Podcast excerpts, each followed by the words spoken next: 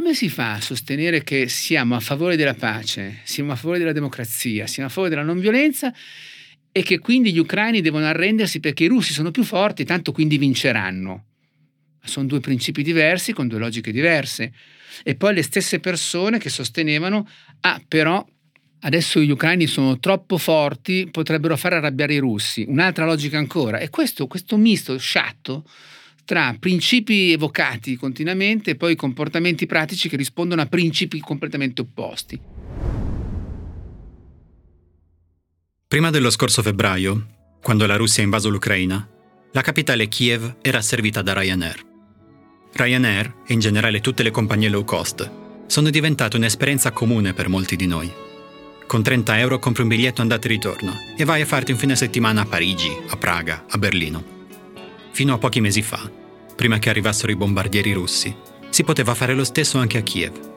Un cittadino europeo, un italiano, poteva pagare poche decine di euro e in due ore essere a Kiev, dove oggi ci sono i crateri lasciati dalle bombe russe. Di solito le zone di guerra sono lontane dall'Europa. Per andare in Yemen, in Siria, in Etiopia, servono svariate ore, un paio di scali e parecchi soldi. E in alcuni di questi posti non si può nemmeno arrivare con aerei di linea. Ma la guerra in Ucraina è eccezionalmente vicina. Se vivete a Milano e stasera prendete la macchina, domani sarete a Leopoli, in tempo per il pranzo. Di questo fatto, del fatto che abbiamo la guerra a due passi da casa, non ci siamo ancora davvero resi conto. Ma forse sarebbe ora che lo facessimo. La guerra è tornata in Europa, ma la maggior parte di noi ha reagito con la rimozione.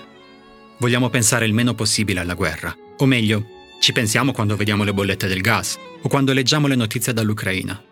Ma al tempo stesso vogliamo tenere il più possibile la guerra lontano da noi. Vittorio Emanuele Parsi è professore di relazioni internazionali all'Università Cattolica di Milano e sostiene che non possiamo più permetterci di rimuovere la guerra. Parsi ha scritto un libro intero tutto dedicato alla guerra e badate bene, non solo sull'Ucraina, ma proprio sulla guerra in generale e sul fatto che ora dovremo ripensare almeno in parte le nostre società. Il libro si intitola Il posto della guerra, è stato pubblicato da Bompiani e ha una teoria al tempo stesso interessante e terrificante, che dopo 70 anni di pace l'Europa deve ricominciare a pensare alla guerra e prepararsi a un mondo in cui la guerra è tornata.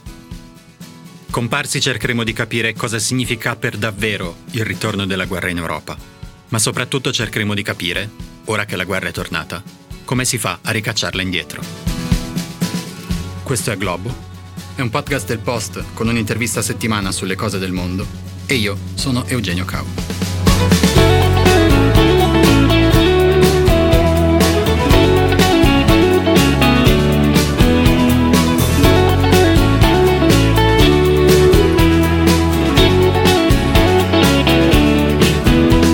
Vittorio Emanuele Parsi, benvenuto.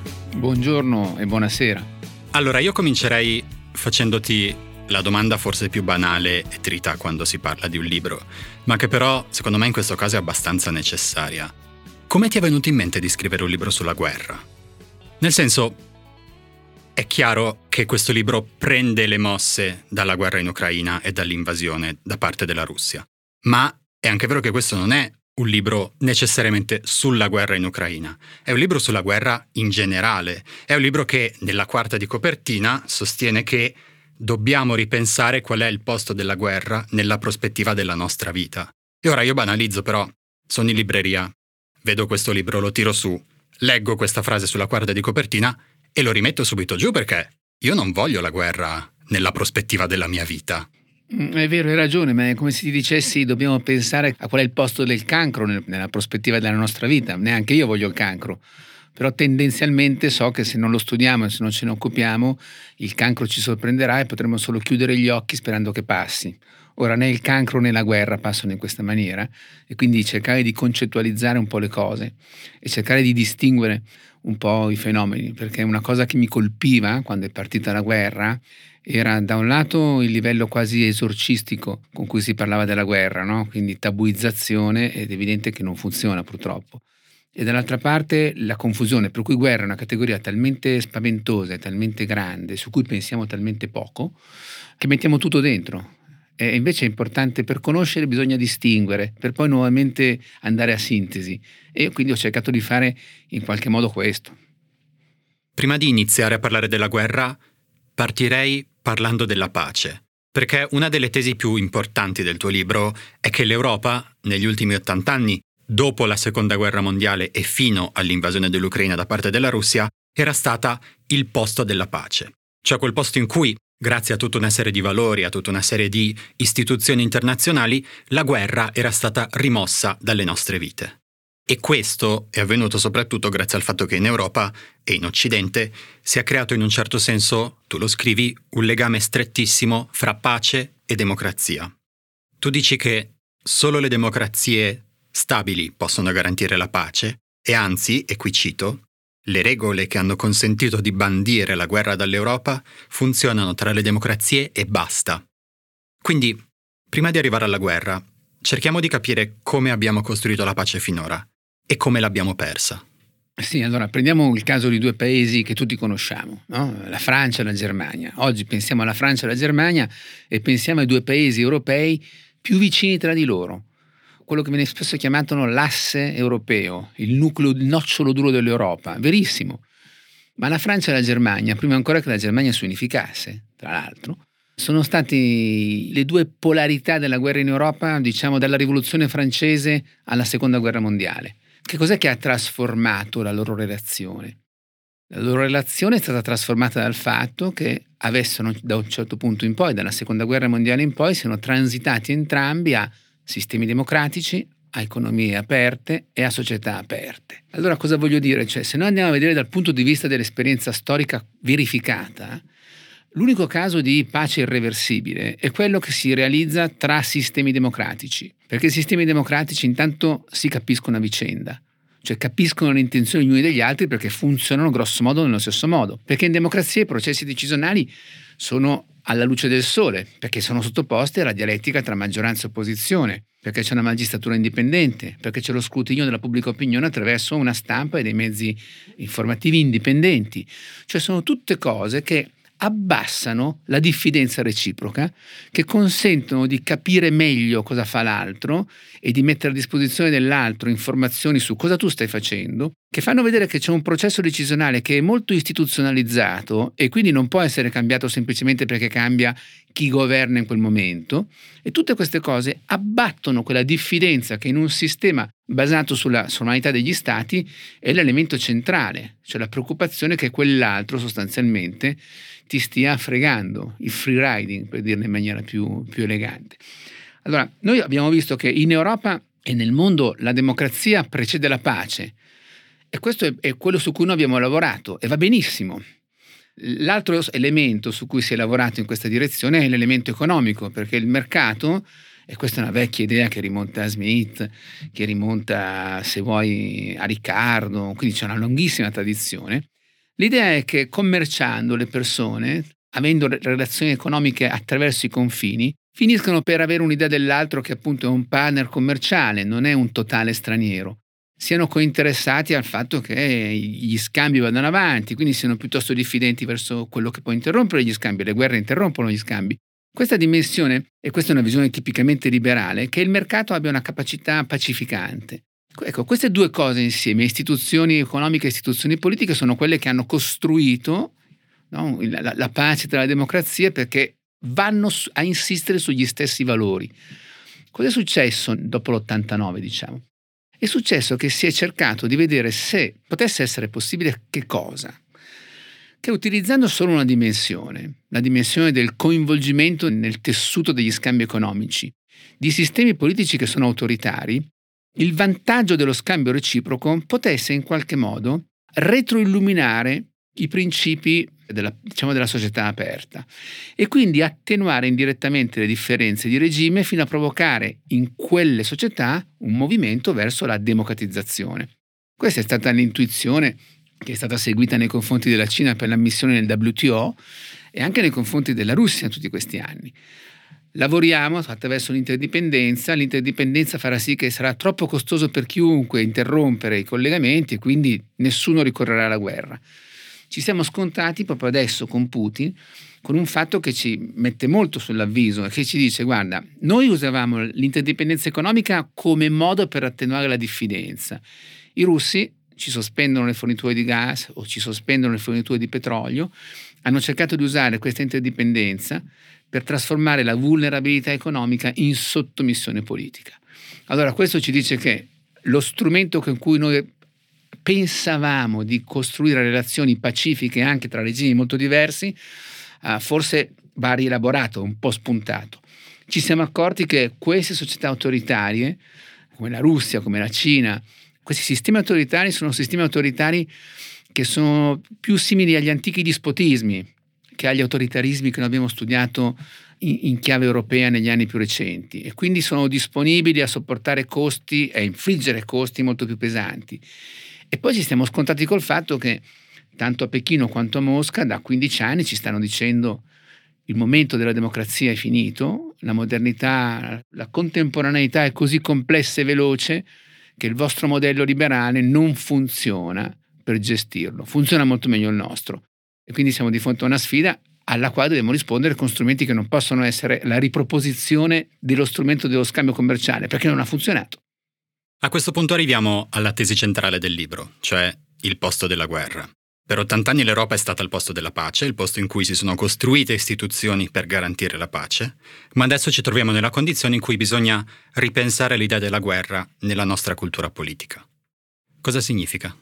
Significa che nel momento in cui Putin invade l'Ucraina per la seconda volta, dopo il 14 nel 22, la prima volta facendo finta di non essere stato lui e non avendo fatto finta di credergli per opportunità, adesso in maniera plateale, non possiamo immaginare che quindi questa cosa non sia successa. Questa cosa è successa e ha bloccato un processo che aveva fatto sì che sì, le democrazie fossero in pace tra di loro, ma che quel tessuto di istituzioni internazionali di carattere politico ed economico che le democrazie avevano costruito a partire dal loro rapporto reciproco era stato così efficace nel cambiare la storia d'Europa che anche le non democrazie ne erano state attratte. Nel sistema delle istituzioni internazionali ci sono anche le non democrazie, ma si comportano nelle istituzioni esattamente come si comportano le democrazie. Allora, questo incanto si è rotto e quindi non possiamo dire torniamo allo status quo, perché lo status quo non c'è più e quindi non puoi ricominciare da dove eri arrivato. No, bisognerà fare che cosa? Ripensare che succede rispetto a questo, quindi ripensare al fatto che qualcuno, nelle migliori condizioni possibili per evitare di farlo, ha scelto la guerra. Qualcuno ha pensato che si possa modificare con la violenza lo status quo qualcuno è tornato a praticare la violenza tra stati per modificare i confini, cosa che non succede nel mondo dalla seconda guerra mondiale. Quando l'Iraq di Saddam Hussein si è annesso al Kuwait, è stato buttato fuori. La guerra interstatale per annettersi un pezzo di un vicino è bandita, non è stata praticata, quindi questa è una cosa incredibile. E ha cercato anche Putin di modificare, diciamo, di trattenere sotto il suo controllo la popolazione ucraina, il governo ucraino, le istituzioni ucraine. E questo adducendo un ragionamento che è molto seguito anche qui no? in Occidente, le cosiddette sfere di influenza. Ma c'è un piccolo problema che le persone non valutano. Le sfere di influenza sono un concetto ottocentesco, cioè pre-democratico. Quello che Putin non riesce a capire è che la Russia non è che è attaccata, minacciata, circondata da nessuno. Quelli intorno alla Russia se ne sono andati via dalla Russia semplicemente perché la Russia non è attrattiva, non è attraente. Non è colpa dei francesi o degli italiani se gli estoni, i lituani, gli ungheresi hanno scelto di entrare nell'Unione Europea e nella Nato, provocando anche tutta una serie di grandi adattamenti da parte nostra e qualche, qualche direi mal di testa se pensiamo all'Ungheria di Orban o alla Polonia dei Kaczynski. Okay? Cioè, questo è successo ed è successo perché le popolazioni e i governi hanno scelto di andare da una parte piuttosto che da un'altra. Allora, tutto questo è stato messo, diciamo così, revocato, come se non contasse niente, come se che cosa gli ucraini vogliono fare della loro vita non contasse. Non è strano, visto che tu, Putin, non sei interessato a che cosa i russi vogliono fare della loro, perché dovresti usare più riguardo per un popolo vicino se usi un metodo brutale per i tuoi stessi concittadini, che li tratti come sudditi. Allora, di fronte a questo la guerra è tornata e quindi noi cosa facciamo? E questo apre una serie di discussioni. Per esempio, possiamo e dobbiamo sostenere chi si batte per la sua libertà contro un'invasione? Anche sostenerlo mandando armi come stiamo facendo? Dal punto di vista legale non si aprirebbe neanche la discussione. Articolo 2 della Carta di San Francisco, cioè lo Statuto dell'ONU, in cui si riconosce il diritto alla legittima difesa e si riconosce il diritto degli Stati della comunità internazionale di utilizzare qualunque mezzo possibile per concorrere a questo diritto di autodifesa, compresa la forza militare. Ma anche la nostra Costituzione, tanto invocato articolo 11, che dice, a leggerlo tutto, che certo l'Italia bandisce la guerra come strumento per la regolazione dei rapporti internazionali, cioè quello che sta facendo Putin, ma riconosce il dovere di difendere la patria e le istituzioni repubblicane e il diritto dell'Italia di entrare in organizzazioni internazionali e sovranazionali allo scopo di preservare la pace. Si chiamano Nazioni Unite, si chiamano Unione Europea, si chiama Nato. Allora, noi dobbiamo ricominciare a pensare a che cosa? Non è che dobbiamo cambiare chissà cosa, ma quello che prima era un rien pensé, no? Cioè, sì, siamo nella Nato, Ah sì, certo, la Nato, quella che c'è la caserma accanto. Ah sì, certo, le spese militari, sì, quelle cose che però sarebbe meglio spendere per qualcos'altro. Ecco, tutti questi bei ragionamenti di, dei tempi di pace oggi devono essere rimessi in un sistema che sta cambiando intorno a noi. È come navigare. Cioè, tu navighi con un, con un vento portante, il mare tranquillo, per così dire, con tutte le vele spiegate e non ti accorgi. Cioè, il vento in poppa, sei, sei convinto di stare fermo, anzi, fa un po' caldino poi il vento gira, ti stringe sempre di più, arriva sempre più di bolina dal davanti, quasi dal davanti, come si usa tanto per spiegare a chi non fosse, diciamo, uso, no? Il mare si agita, il cielo si incupisce e tu che fai? Sei in mare, devi continuare a navigare. Devi navigare attrezzando la velatura, riducendo la velatura, attrezzando la tua andatura per continuare a fare che cosa?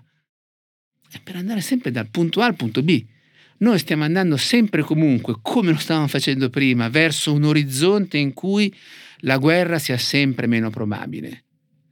Ma in questo momento, per poter arrivare a fare questo, dato che il mare si è agitato, il vento si è alzato, dato che Putin ha dichiarato guerra all'Ucraina e a tutti noi, dobbiamo attrezzarci per poterci proteggere rispetto a questo, per poter dissuadere rispetto a questo altri da fare la stessa cosa e per poter rendere chiaro che la violazione della norma non paga. Se nel 2014 fossimo stati, nel 2014, più fermi rispetto a Putin, di fronte all'invasione della Crimea, non ci sarebbe stato il 2022. Cerchiamo di fare qualche esempio un po' più pratico riguardo a questo riadattamento delle condizioni di navigazione. Prendiamo per esempio tre cose, tre misure che l'Italia ha fatto o potrebbe fare per riadattarsi in questo senso. Quali potrebbero essere? Beh, intanto continuare a fornire dei sistemi d'arma agli ucraini.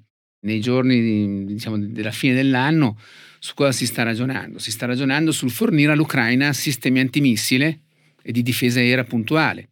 Si sta ragionando di fornire all'Ucraina nuove munizioni perché un giorno di guerra in Ucraina contro un esercito come quello russo consuma materiale bellico come 30 giorni di guerra in Afghanistan.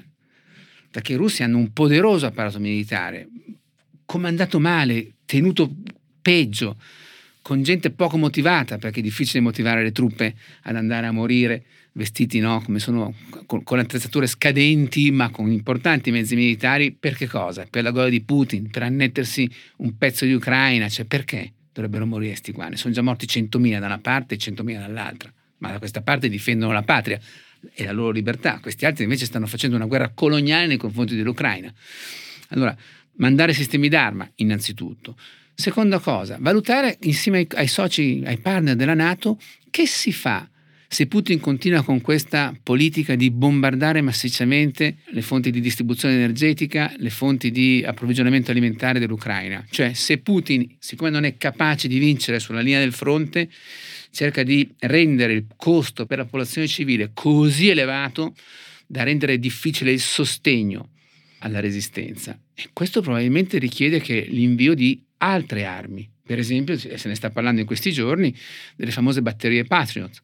E non è un caso che i russi di fronte a questa evenienza subito minacciano chissà che cosa, ma siccome i russi sono attori razionali esattamente come gli altri, sappiamo bene che non succederà.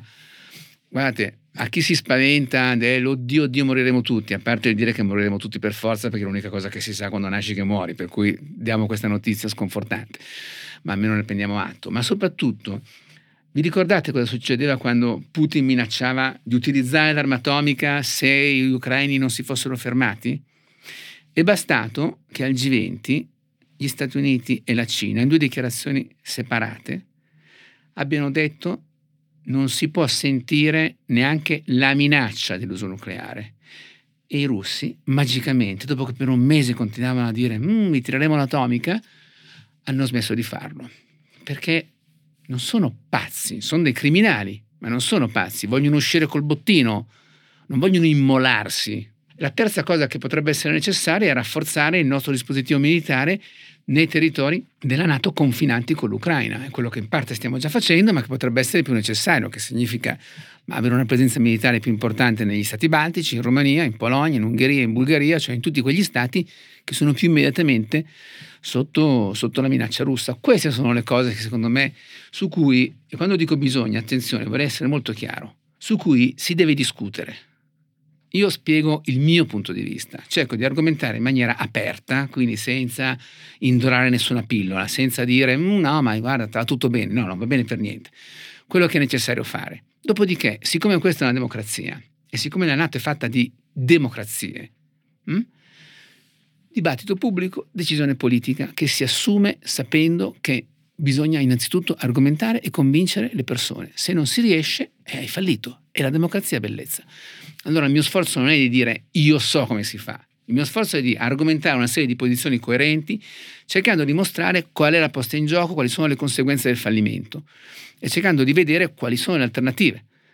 Dopodiché, ovviamente, in una democrazia, in una, in una cosa che è iperpolitica come la guerra, ci mancherebbe altro che le persone non possano avere giudizi diversi, però a una condizione che si sappia cosa è in gioco e come potrebbe essere possibile mantenere un sistema liberale e democratico, una democrazia per dirla in termini colloquiali, se il leader del sistema diventa un, sistema, un, attore non democratico, che farà istituzioni che non cercheranno di rendere il mondo un posto sicuro per le democrazie, ma di rendere il mondo un posto sicuro per le autocrazie. Se vogliamo tornare a far sì che le democrazie siano come dei rinoceronti bianchi nella savana, aperta la porta, basta arrendersi ed è fatta. Parliamo proprio di questo. Ho un po' premore in realtà, ma vorrei parlare dei problemi e delle debolezze del pacifismo. Nel senso, questa premura nasce dal fatto che, appunto, siamo tutti pacifisti finché non ci troviamo la, la guerra in casa, no? E ricordo che nel 2003, quando George Bush invase l'Iraq, io ero un ragazzino, ero molto convinto che quella guerra fosse sbagliata, lo sono ancora, anche se crescendo, insomma, le cose si complicano e si approfondiscono un po' e con la mia famiglia avevamo messo la bandiera della pace, la bandiera arcobaleno, fuori dal balcone. E tutti avevamo, insomma un sacco di gente aveva la bandiera arcobaleno fuori dal balcone. Adesso, quando vedo fuori dai balconi una bandiera arcobaleno, mi viene da chiedere, ma quella persona che ha messo la bandiera arcobaleno è pacifista perché vuole che la Russia imponga fine alla sua invasione scellerata dell'Ucraina? O è pacifista in quel senso un po' ambiguo per cui Vuole che l'Ucraina si arrenda? O è pacifista in un terzo modo che non riesco a comprendere? E com'è successo che è diventato complicato perfino dirsi pacifisti? Io penso che se uno vuol dirsi pacifista perché crede nel valore assoluto della non, della non violenza come testimonianza, ci mancherebbe, c'è l'obiezione di coscienza, persino, c'era e c'è ancora, eh? l'obiezione di coscienza persino ai tempi del servizio militare obbligatorio. Per cui figurati te se uno non può essere un pacifista integrale. Liberissimo. Il punto è se funziona innanzitutto, no? E spesso mi capita di discutere con persone che dicono ah ma Gandhi e mi tocca far presente che cosa? Che Gandhi ha lottato contro l'impero britannico. L'impero britannico non era esattamente un'organizzazione amante della, de, dei cittadini indiani o degli altri cittadini delle sue sudditi delle sue colonie. In India hanno fatto carne di porco prima di, potersi, di doversi arrendere rispetto a quello che era l'azione per l'indipendenza di cui Gandhi e il suo movimento non violento hanno rappresentato una colonna portante. Ma la Gran Bretagna domesticamente all'interno era un sistema liberale. Gli Stati Uniti in Vietnam sono stati bloccati principalmente, no, c'è stato un cambiamento di opinione principalmente attraverso un movimento pacifista interno che, che agiva nei confronti dell'amministrazione, delle amministrazioni di Washington. Gli Stati Uniti con tutti i loro difetti sono, sistemi, sono un sistema democratico. Non c'è un caso in cui, marciando per la pace in una democrazia, si blocca un'autocrazia che sta invadendo un paese terzo. Non c'è un caso. Non è mai successo. Non è successo ai tempi di Hitler, non è successo ai tempi di Stalin, non è successo ai tempi di Mussolini e non sta succedendo ai tempi di Putin. Allora, primo elemento è bisogna capire se gli strumenti sono appropriati e adeguati rispetto all'obiettivo che ci si pone. Se l'obiettivo che ci si pone è cambiare i fatti, non restare aderenti semplicemente a una testimonianza su un principio. La seconda cosa, penso che sia importante da considerare, è che stiamo parlando della libertà e della sovranità degli ucraini. E quando mi sento dire ma gli ucraini non possono certo essere loro a decidere quando finirà la guerra, ma buon Dio, la guerra è in casa loro. La Russia ha invaso l'Ucraina, chi dovrebbe decidere quando gli ucraini smettono di battersi? Noi? Nei nostri salotti? Perché da un lato ci sono nobili principi, dall'altra parte però ci sono anche opportunismi politici L'altro giorno c'era su Repubblica, una, una, mi pare, una vignetta di LK che a proposito del pacifismo diceva cosa, qual è lo slogan dei pacifisti nei, contro, contro, la guerra in Ucraina? Ucraini andate a casa, Ukrainians go home, come se gli ucraini avessero invaso la Russia e non viceversa. Allora del pacifismo, non del pacifismo come nobile movimento, ma di quello che vediamo in questo momento che si paluda come pacifismo, quello che è insopportabile è la logica per cui non sei capace di bloccare l'aggressore e quindi vuoi bloccare l'aggredito. Beh, mi sembra una strategia della Madonna proprio. Cosa mi stai proponendo? Un matrimonio riparatore dopo uno stupro senza il parere della stuprata? Wow! Abbiamo fatto evol- secoli di evoluzione del pensiero per arrivare a questo grande pensiero, a questa grande conclusione.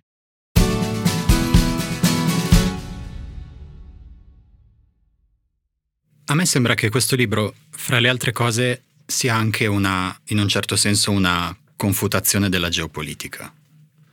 Una cosa che citavi anche tu prima e che è un passaggio molto interessante, il rapporto fra Francia e Germania, che se diamo, diamo retta alla geopolitica, soprattutto quella di un po' di tempo fa, quella che sosteneva che dalla geografia si possono trarre degli assiomi, dovrebbero essere due paesi condannati alla guerra, hanno questo lunghissimo confine che condividono, che peraltro corrisponde con la zona industriale più importante d'Europa, hanno, ci sono gli alsaziani che sono metà tedeschi, metà francesi, insomma un disastro.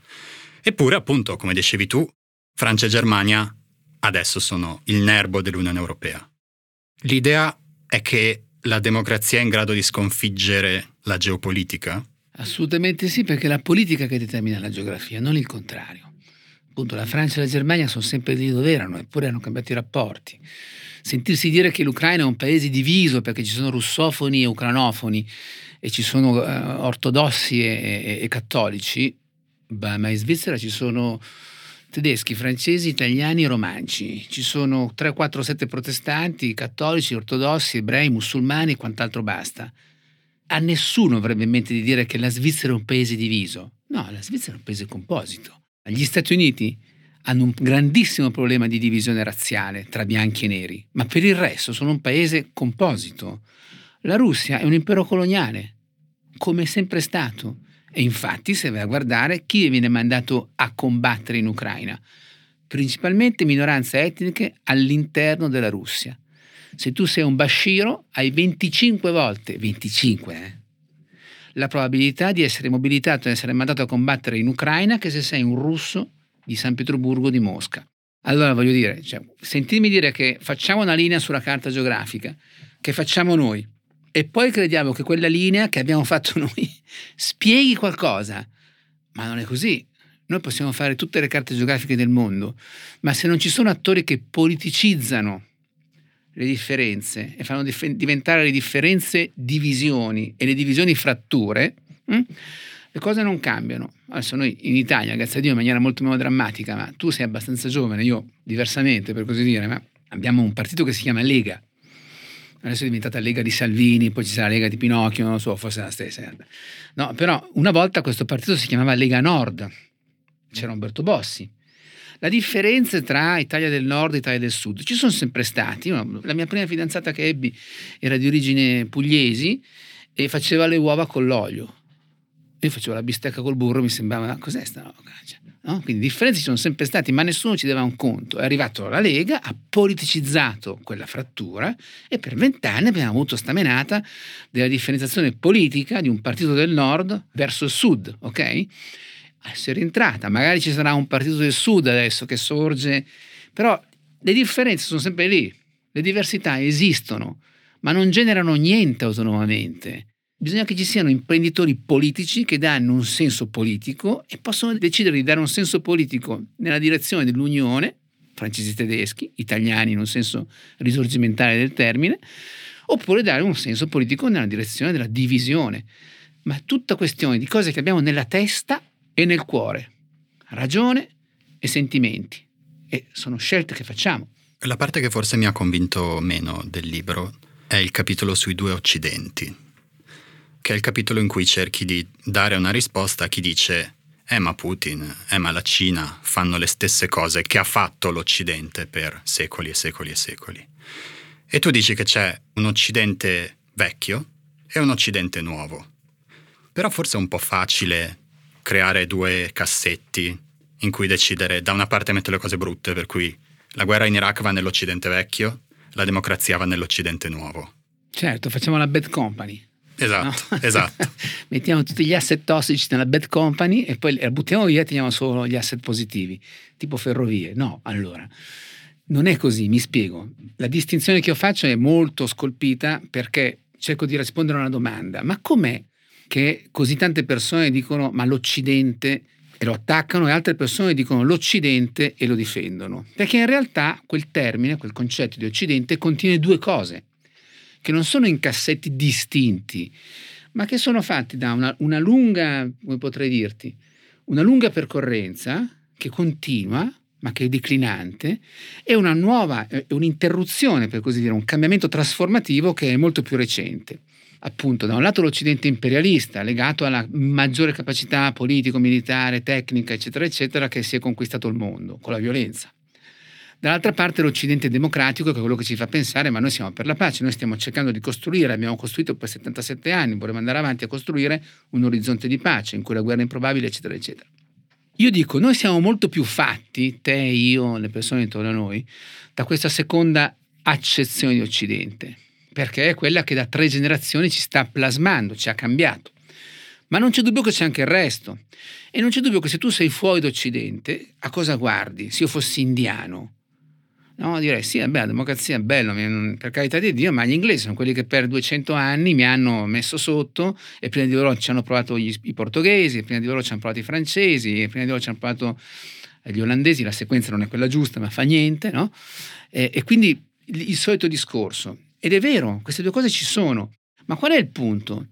Che quello che noi abbiamo cercato di fare dal 45 in poi è trasformare il sistema internazionale, cercando di renderlo un po' più gentile, un po' più simile nel funzionamento al funzionamento dei sistemi politici domestici delle democrazie. Quello che Putin sta dicendoci è che tutto questo non c'è, che non è cambiato niente, che la logica è sempre la stessa, non la logica nostra, la logica unica, e che quindi chi è più forte si impossessa di chi è più debole.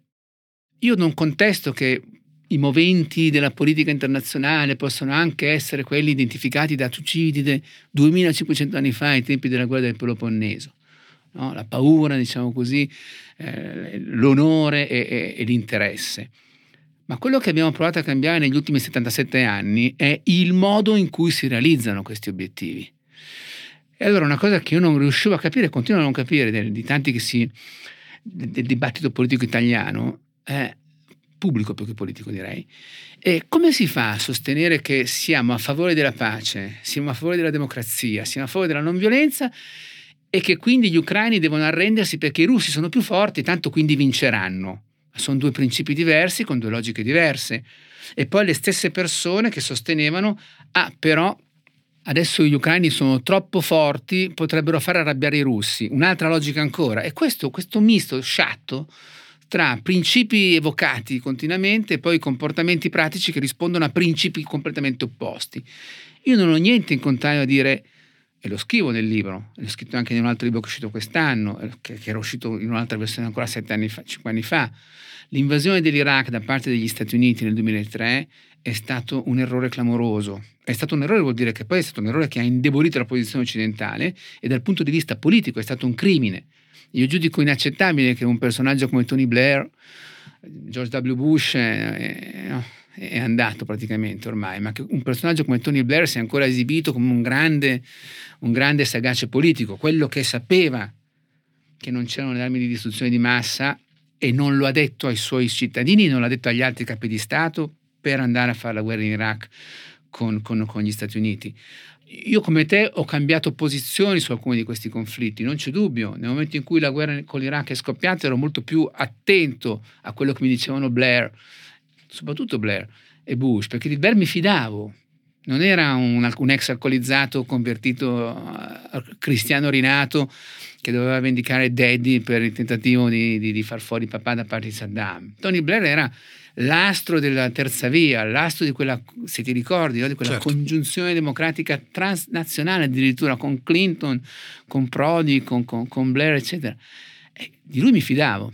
Quindi nel momento in cui poi viene, salta fuori questo, tu dici, caspita, questa è una cosa ignobile, per cui ci mancherebbe che non abbiamo fatto errori e crimini e possiamo ancora farli. Ma stiamo cercando di costruire un sistema che è infinitamente migliore di quello che ci propone Putin. Non c'è niente nella proposta autoritaria che è migliore di quello che è stato proposto fino adesso dalle democrazie occidentali. Questo è il punto, secondo me. Come ti poni davanti a questa cosa che hai appena detto, che i valori della democrazia sono migliori? A un certo punto nel libro scrivi anche che sono superiori. È una cosa che io sinceramente condivido, ma che è abbastanza forte da dire in un mondo in cui non si fanno scale di valori. Ma invece è tutto, cioè noi, viviamo, noi viviamo immersi nei valori, noi viviamo in una realtà che è costruita da fatti e catene di fatti, ma che interpretiamo in base a idee e che cerchiamo di orientare in base a principi e valori. Molti di quelli che ci ascoltano, o molte di quelle che ci ascoltano, magari hanno un fidanzato, una fidanzata, mariti, mogli, balle varie.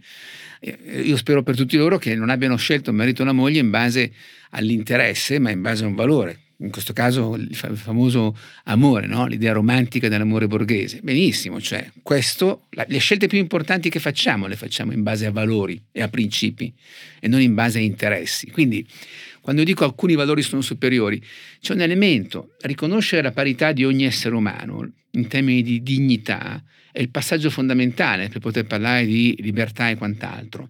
Ma non solo quando noi facciamo questo sforzo, riconosciamo che la democrazia si fonda sulla verità, che è la cosa che a me ha sempre fatto abbastanza arrabbiare quando si diceva eh, ma tutti fanno propaganda. Sì, tutti fanno propaganda, ma non è la stessa cosa. La moneta di scambio della democrazia è la verità, perché se noi due ci convochiamo rispetto a un patto di uguaglianza e di reciproca non belligeranza, per così dire, beh, allora vuol dire che dobbiamo poterci fidare. E la verità è l'unico modo per costruire la fiducia. E su questo presupposto è costruito il sistema, perché c'è un'opposizione che controlla una maggioranza, appunto perché c'è una magistratura indipendente, perché ci sono liberi mezzi di stampa, c'è un'opinione pubblica che ha accesso alle fonti, eccetera, eccetera, eccetera. Si può mentire in una democrazia?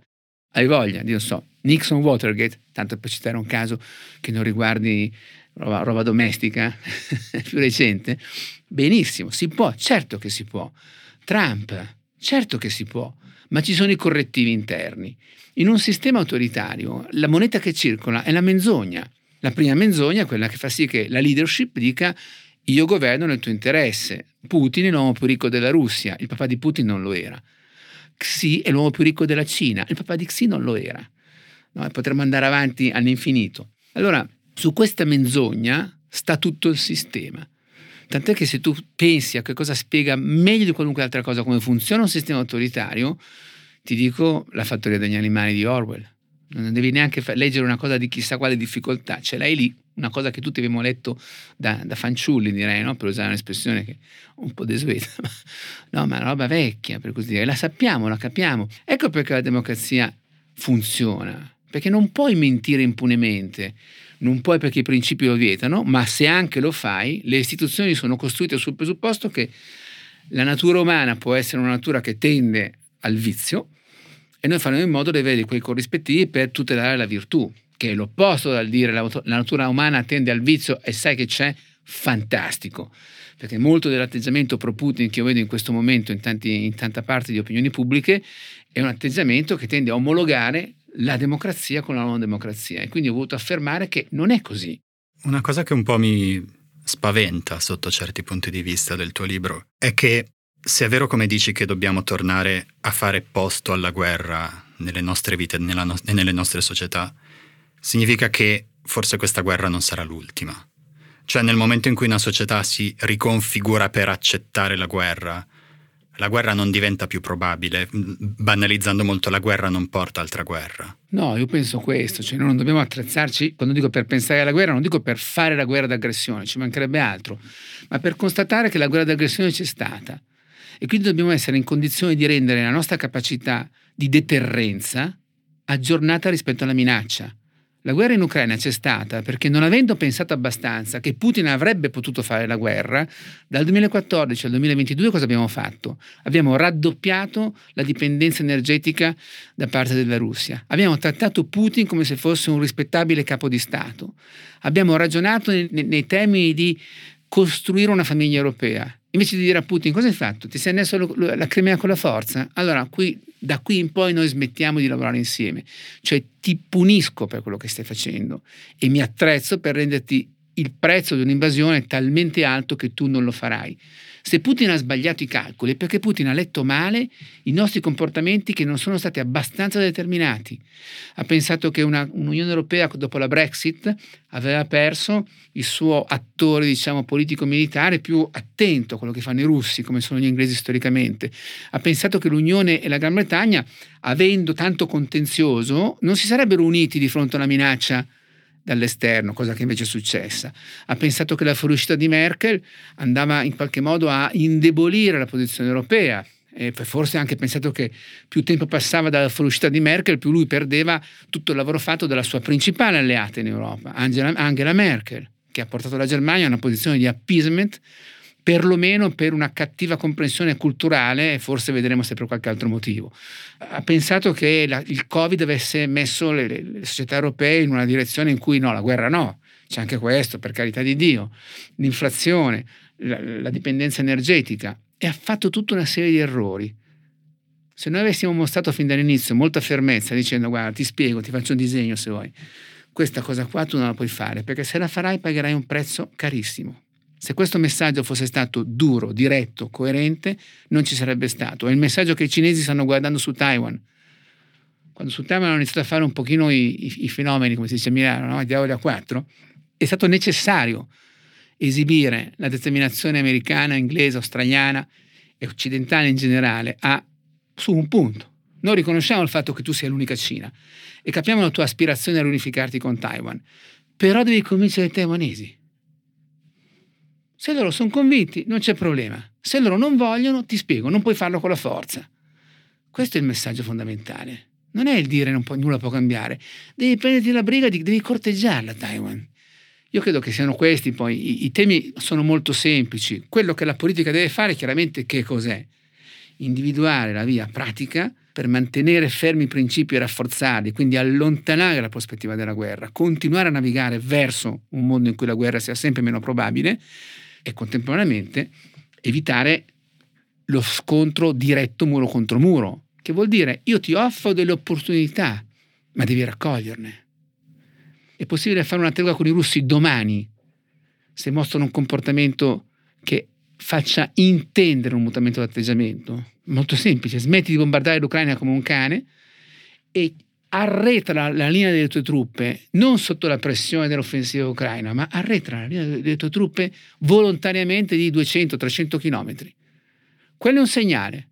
Penso che tutti noi siamo pronti a raccogliere quel segnale per ragionare, nella convinzione che l'Ucraina non potrà liberare militarmente tutti i territori, ma l'Ucraina non può rinunciare al principio che quei territori sono suoi e bisognerà creare le condizioni militari affinché sia possibile una soluzione politica in quella direzione.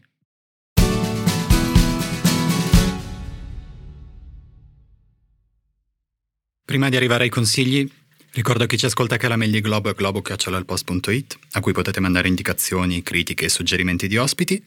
E vi ricordo anche che, se volete, potete attivare le notifiche sull'app del Post e su tutte le piattaforme per ricevere una notifica tutti i mercoledì mattina quando esce Globo. E ora, Vittorio Emanuele Parsi, ti chiedo tre consigli Libri, ma anche serie tv, film, podcast, che ti hanno ispirato e che vorresti consigliare. Farò uno per categoria. Come film, eh, l'ora, più, l'ora, più, buia, il film sulla, sulla, biografia di Churchill durante l'inizio della, della seconda guerra mondiale, diciamo così.